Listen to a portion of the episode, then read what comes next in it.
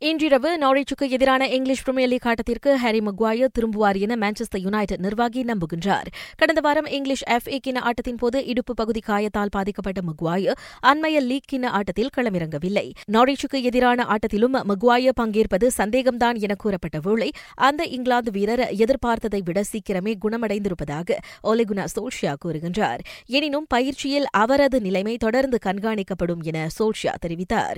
Manchester United Norwich மோதும் ஆட்டத்தின் நேரடி ஒளிபரப்பை ஆஸ்ட்ரோ சூப்பர் ஸ்பாட் த்ரீ அலைவரிசை எண்ணூற்று பதிமூன்றில் இரவு பதினோரு மணி தொடங்கி காணலாம். இங்கிலீஷ் பிரீமியர் லீக் ஆட்டத்தில் ஷெஃபில் யுனைடெட் ஒன்றுக்கு சுழியம் என வேஸ்டாமை வீழ்த்தி புள்ளிப்பட்டியலில் ஐந்தாம் இடத்திற்கு முன்னேறியது.